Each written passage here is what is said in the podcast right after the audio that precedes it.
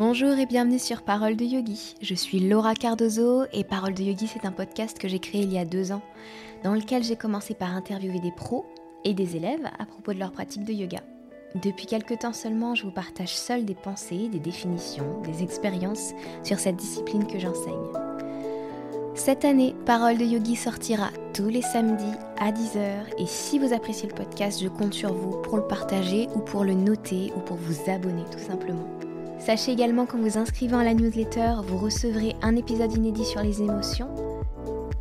Je suis ravie de vous présenter enfin cet épisode sur les chakras. Euh, on commence une nouvelle série et surtout une série qui peut-être, en tout cas pour cet épisode-là, est accompagnée d'un contenu additionnel. Je vous en parle un petit peu plus tard sur le, sur le podcast.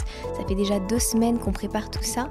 Sachez que le contenu est en vente sur mon site internet www www.paroledeyogi.com. Je suis très heureuse aujourd'hui de venir parler de ce premier chakra, Muladhara Chakra, et hum, un chakra qui va venir initier toute une série.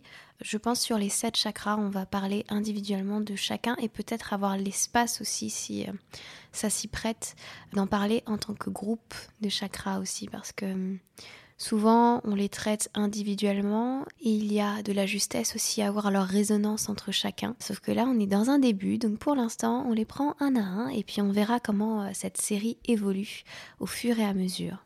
Avant de parler de ce premier chakra, parlons des chakras en général en fait. Et pour parler des chakras, pour moi, il faut commencer par la notion de nadi et de prana. Les nadis, ce serait un réseau que l'on a dans le corps, un réseau subtil, qui passerait dans tout le corps et à travers lequel circulerait le prana. Le prana, ce serait l'énergie cosmique, l'énergie euh, divine, si vous le souhaitez, qui nous amène à la fois euh, de l'énergie euh, vitale, mais aussi des informations. Voilà, c'est l'énergie, disons qu'on reçoit beaucoup de choses à travers ces nadis. Et ces nadis, on en aurait un bon paquet. Certains disent 72 000, d'autres racontent qu'il y en aurait 350 000 dans le corps, donc autant vous dire qu'on n'est pas tout à fait d'accord, c'est qu'une belle fourchette qu'on a là. Mais parmi tous ces nadis, on en aurait trois principaux. Euh, la Shushumna, Ida et Pingala.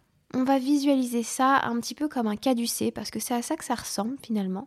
La Shushumna, on va lui donner place le long de la colonne vertébrale, plus ou moins. Donc c'est le courant, disons, le nadi central, à travers lequel se rejoignent Ida et Pingala.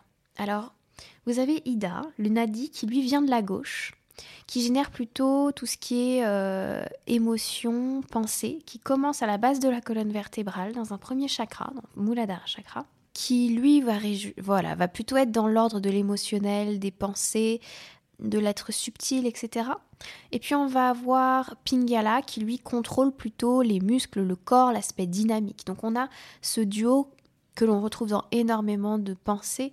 Euh, l'un qui va représenter la lune, l'autre le soleil, l'énergie féminine, l'énergie masculine. On a vraiment ça avec Ida et Pingala. Il faut savoir que Ida et Pingala se rencontrent chacun dans chaque chakra, euh, disons majeur. On va dire qu'il y en a sept. Certains pense qu'il y en a 12 ou 13, voire plus encore dans tout le corps, mais on va s'arrêter au nombre de 7. Partant de cela, il y a aussi la notion de Kundalini que l'on peut ajouter ici. Euh, la Kundalini est représentée par un, comme un serpent en fait, qui dormirait à la base de notre corps, à la base de notre colonne, et qui remonterait la Shushumna et les différents chakras au fur et à mesure que on les éveille et qu'on éveille cette Kundalini et que l'on s'ouvre à l'éveil global. Ceux qui travaillent particulièrement ça, ce sont ceux qui pratiquent la Kundalini Yoga. Moi aujourd'hui, je n'ai pas ces connaissances-là à vous apporter, euh, donc je vous laisse vous tourner vers les professionnels euh, de ce yoga. Moi aujourd'hui, je malheureusement, je ne peux pas. Ce que je peux vous dire, c'est que toutes ces connaissances-là, elles sont, disons, codifiées à partir du XIe siècle dans la pensée tantrique et que on codifie donc là ces 72 000 nadis. On dit qu'il y en a sept principaux euh, chakras, qu'il y en aurait d'autres secondaires, qu'on pourrait avoir des chakras dans les mains par exemple. Et tout ça, pour ceux qui le souhaitent, c'est décrit dans le Sat Chakra Nirupana. Bien plus tard, vous avez Jung euh, qui s'est intéressé au système des chakras et qui leur a attribué tout un panel émotionnel et psychologique que nous, nous avons adopté aujourd'hui et que toutes les différentes écoles ont repris en fait. Euh, les différentes écoles se nourrissant chacune les unes des autres, les écoles de pensée. Lors d'une conférence en 1932, il a affirmé que les chakras symbolisent des faits psychiques de grande complexité qu'il nous est impossible actuellement d'exprimer autrement qu'en images. Et donc son approche à lui, c'est euh, d'y associer des symboles, des images, euh, des verbes, des droits, euh, des sens, etc. Là encore, c'est son apport, mais pas seulement. Et euh, son approche, elle est vue comme non traditionnelle. Mais, alors là, ce n'est que moi qui m'exprime, elle est non traditionnelle, mais elle est quand même largement adoptée aujourd'hui dans la transmission et dans l'étude que l'on fait des chakras. Donc c'est pourquoi elle est pour moi, quelque part, ma tradition. Et c'est en partie à partir de ces traditions-là, à partir de tout cela, que je vous livre ce que je sais du premier chakra, Muladhara Chakra. C'est le premier chakra qui se place à la base de la colonne vertébrale, euh, au niveau du périnée. En sanskrit, Muladhara, enfin Mula en tout cas, c'est dire racine. Et c'est en effet un chakra qui est très lié à cette notion d'enracinement, à cette notion de présence et c'est le premier chakra qui se développe de la naissance jusqu'à nos 1 an. Sa couleur, c'est le rouge, euh, son élément sans surprise, c'est la terre, et il a des fonctions qui sont extrêmement liées à son temps de développement, c'est-à-dire la fonction de la survie, de la prospérité, surtout de la survie. Prospérité vient un petit peu plus tard, mais quand même. Euh, il est associé, disons, euh, naturellement, on peut assez à des peurs qui sont la peur du manque, euh, le manque de nourriture, d'abri, de sécurité. Il y, a vraiment quelque chose qui est très fort au niveau de ce chakra, qui est très, j'ai envie de dire animal, mais primaire en fait, qui est lié à nos besoins primaires, tout simplement. Les parties du corps qui y sont associées, on va y associer les pieds, les jambes, et euh, notamment les os, parce que c'est la structure du corps. Et comme tout part de ce premier chakra euh, et de son, on va dire, de son équilibre, après tout le reste se développe plus ou moins, après c'est toujours pareil, plus ou moins en fonction de ce premier chakra.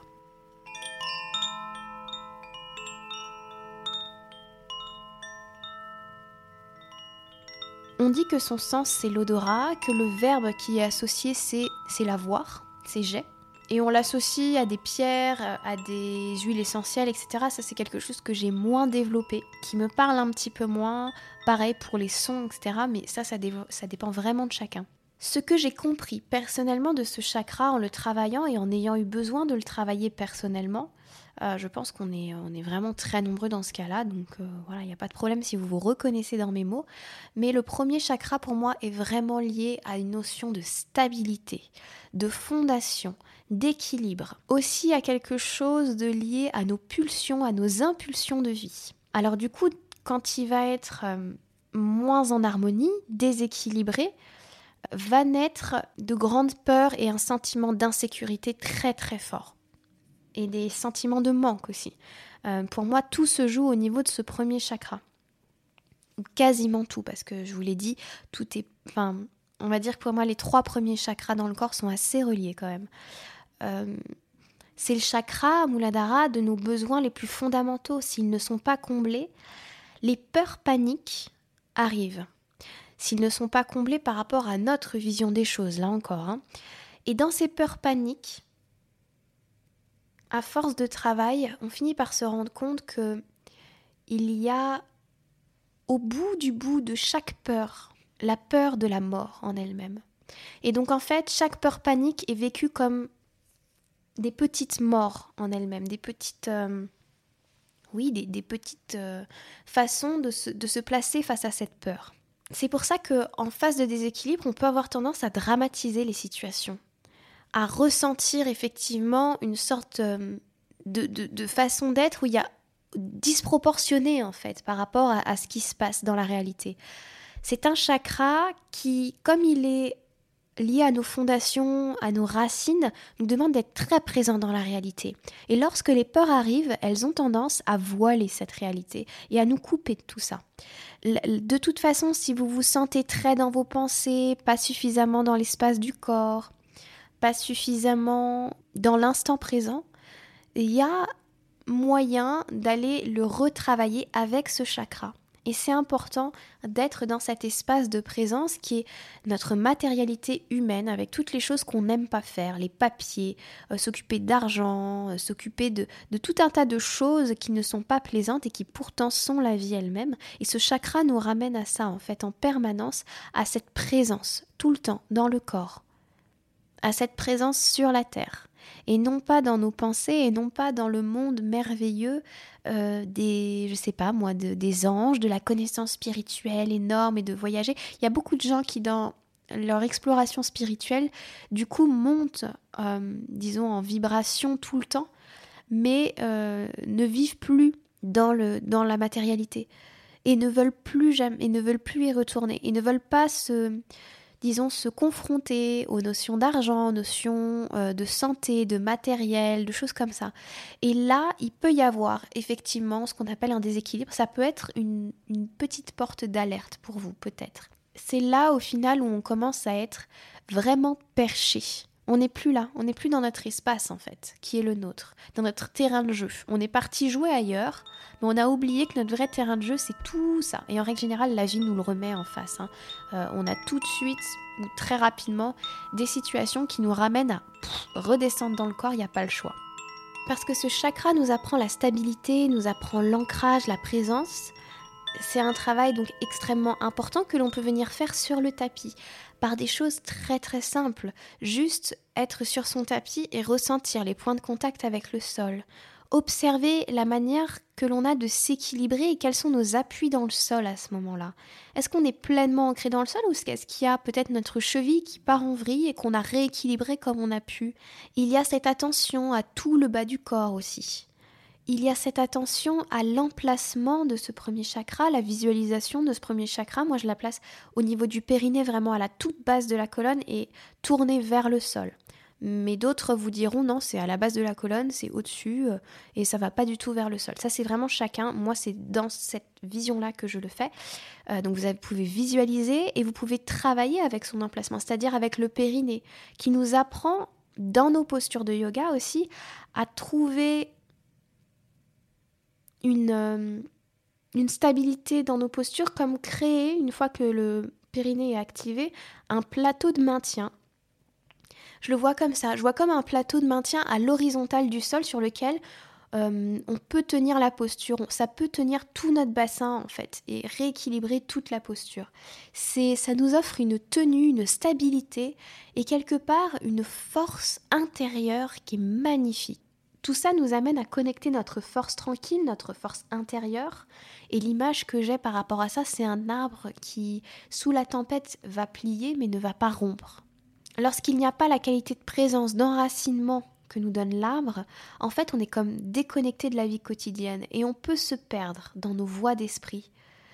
Et hum, on peut se laisser emporter par le vent des événements qui nous chahutent ou plié, ou enfin pas plié, mais justement brisé par ce vent des événements qui nous chahutent et trimballés n'importe où. Et c'est pas notre rôle d'être emporté par la moindre émotion, d'être emporté par la moindre problématique. Et ça, c'est quelque chose que j'ai vécu et que je vis encore parfois, et voire même peut-être même souvent. Euh, voilà, cette problématique à, à, être emporté très loin par des émotions, de rester stable, euh, ancré dans un présent, c'est quelque chose que je connais et qui est extrêmement désagréable. Et c'est pour ça que régulièrement, j'aime bien travailler sur cette notion d'appui, ne serait-ce dans le sol, d'aller chercher ce périnée, de retrouver ma force intérieure, ma capacité à me faire confiance aussi, ça, ça va se placer un petit peu plus haut, mais on est déjà un petit peu là-dedans. Comme c'est le premier chakra qui se développe, pour moi, il y a cette notion d'incarnation très fort, il y a cette notion aussi d'identité qui commence à arriver petit à petit avec ce chakra-là et qui va se développer de plus en plus avec les suivants.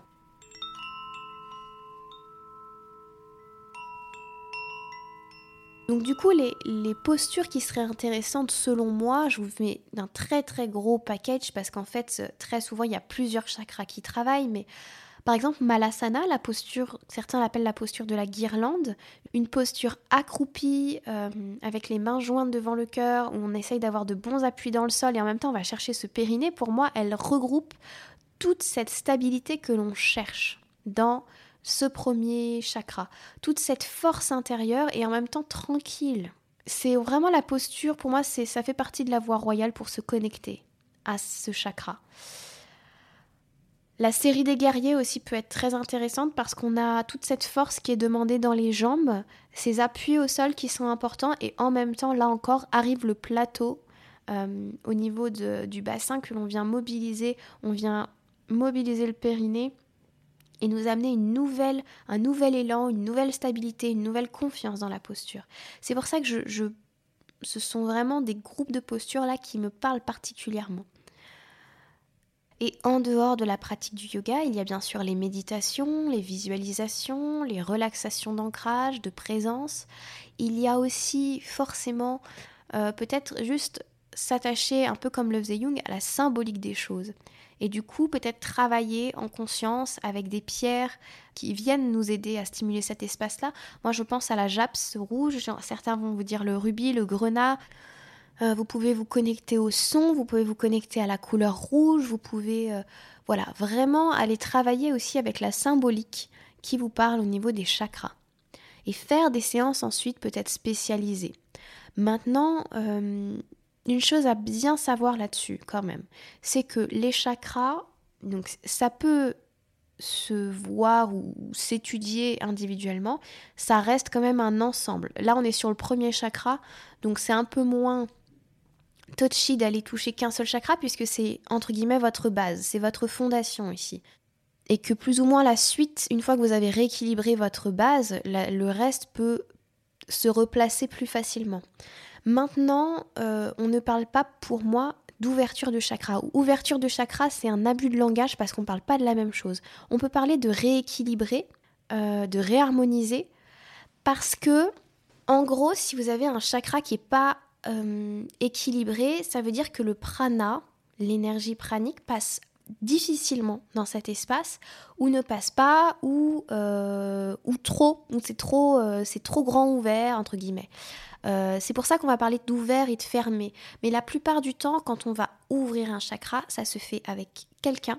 Ça se fait, je pense, dans une dédication de vie vraiment liée au chakra. Donc quand on parle de ça, c'est les yogis, les grands yogis, les, les gens qui se sont retirés de la vie normale, enfin de la vie, ça peut être des moines, ça peut être des gens comme ça, mais qui sont allés faire cette expérience, faire ce travail. On n'a pas, nous, je pense, euh, en tant que euh, gens de tous les jours, lambda, euh, cette vocation à aller ouvrir un chakra. Ouvrir un chakra, là encore, ce sont que mes croyances et que mes, mes interprétations, mais l'ouverture en elle-même, l'activation, on va dire, d'un chakra, oh, ça, peut vous faire décoller le bulbe. Hein.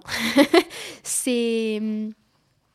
Hein, on ne le fait pas on le fait pas, euh, ça ne se fait déjà pas seul, euh, mais, ça se fait avec l'aide d'un maître et il faut une dédication de vie entière à ça pour moi. Hein. Par contre, ce que vous pouvez faire, c'est d'aller travailler avec la symbolique, travailler avec cet espace, le renforcer mentalement, le, lui donner la capacité de se rééquilibrer. Un chakra, ça peut être vu comme une roue. Euh, ça peut être la traduction d'ailleurs de chakra, certains disent disque, d'autres disent roue. Donc si vous imaginez que vous avez le prana qui passe, imaginez la roue d'un moulin ou d'un moulin à eau, voilà, l'idée c'est que ça puisse circuler naturellement, sans effort, sans qu'il y ait des cailloux qui viennent bloquer l'espace. Et que du coup, cette circulation permette à la fois de venir de la terre, mais venir du ciel aussi, donc ça vient traverser dans les deux sens. Et puis surtout, ça vient nourrir tout l'ensemble. Et, c'est pour ça que ça peut être intéressant d'aller travailler un chakra en particulier, mais qu'il faut jamais oublier l'ensemble.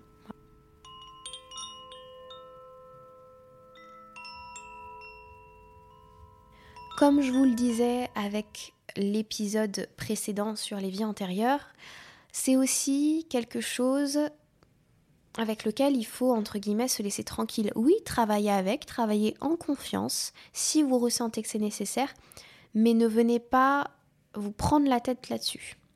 J'espère que ce que j'ai mis en place par rapport à ce premier chakra, par rapport à ce, travail que je vais vous proposer pour ceux qui le souhaitent, euh, va vous aider justement à être euh, dans quelque chose de souple et, euh, et de tranquille par rapport à ce travail-là.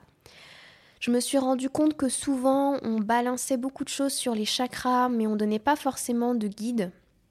Euh, entre guillemets, on donnait pas forcément d'exercice, de matière en fait pour que la personne puisse à un moment donné se poser et travailler avec. Et c'est ce que j'ai voulu créer ici, disons comme un contenu additionnel, un, j'ai pas encore, je sais pas encore quel mot je donnerais euh, là-dessus, mais voilà, un, petit plus pour ceux qui veulent travailler avec ce chakra-là, qui sentent qu'il y a un petit blocage, qui se sentent appelés par l'envie de travailler là-dessus. Comment ça va se passer? Je vous ai enregistré une relaxation, un podcast complémentaire, euh, de manière là encore plus ou moins inspirée à hum, ouvrir des portes, à laisser les choses euh, peut-être connectées si ça parle. Donc il y aura ça aussi, et puis surtout il y a un e-book dans lequel j'ai mis tout mon cœur, euh, et dans lequel vous aurez euh, en tout deux exercices dont un rituel. Vous avez aussi la relaxation en bref, si jamais vous, vous, voulez le faire seul, elle est de nouveau dans l'e-book, avec d'autres explications, avec en fait c'est un guide pour vous amener jusqu'au rituel et vous aider peut-être à libérer quelque chose qui bloquerait cet espace du premier chakra. Ça va vous parler si vous vous trouvez dans une situation où vous sentez qu'il y a un déséquilibre, il y a une situation qui vous est arrivée, un événement, quelque chose qui bloque en ce moment, quelque chose sur lequel vous n'arrivez pas à lâcher prise. Et du coup, vous vous sentez peut-être dans cette difficulté à revenir à la réalité des choses, à revenir au présent des choses. Et tout le travail que j'ai fait là avec ce premier, euh, ce premier, voilà, ce premier chakra, c'est un e-book qui s'appelle Muladhara Chakra, ancrage et retour à la réalité. Et c'est tout le propos qu'on va avoir ici, et c'est tout, toute la guérison que je vous souhaite et que j'ai mise en place ici. Euh, elle est disponible sur mon site internet dès aujourd'hui euh, au prix de 15 euros pour ceux qui le souhaitent, pour ceux qui sont vraiment appelés là-dessus.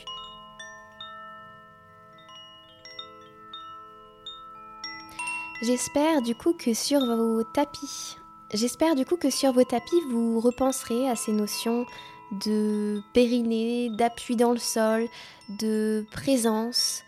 Euh, ouais, cette conscience d'être présent à chaque souffle, d'être conscient euh, de tout ce qui se joue dans le corps, d'être vraiment dans cette matérialité et d'en ressentir tous les aspects les plus subtils.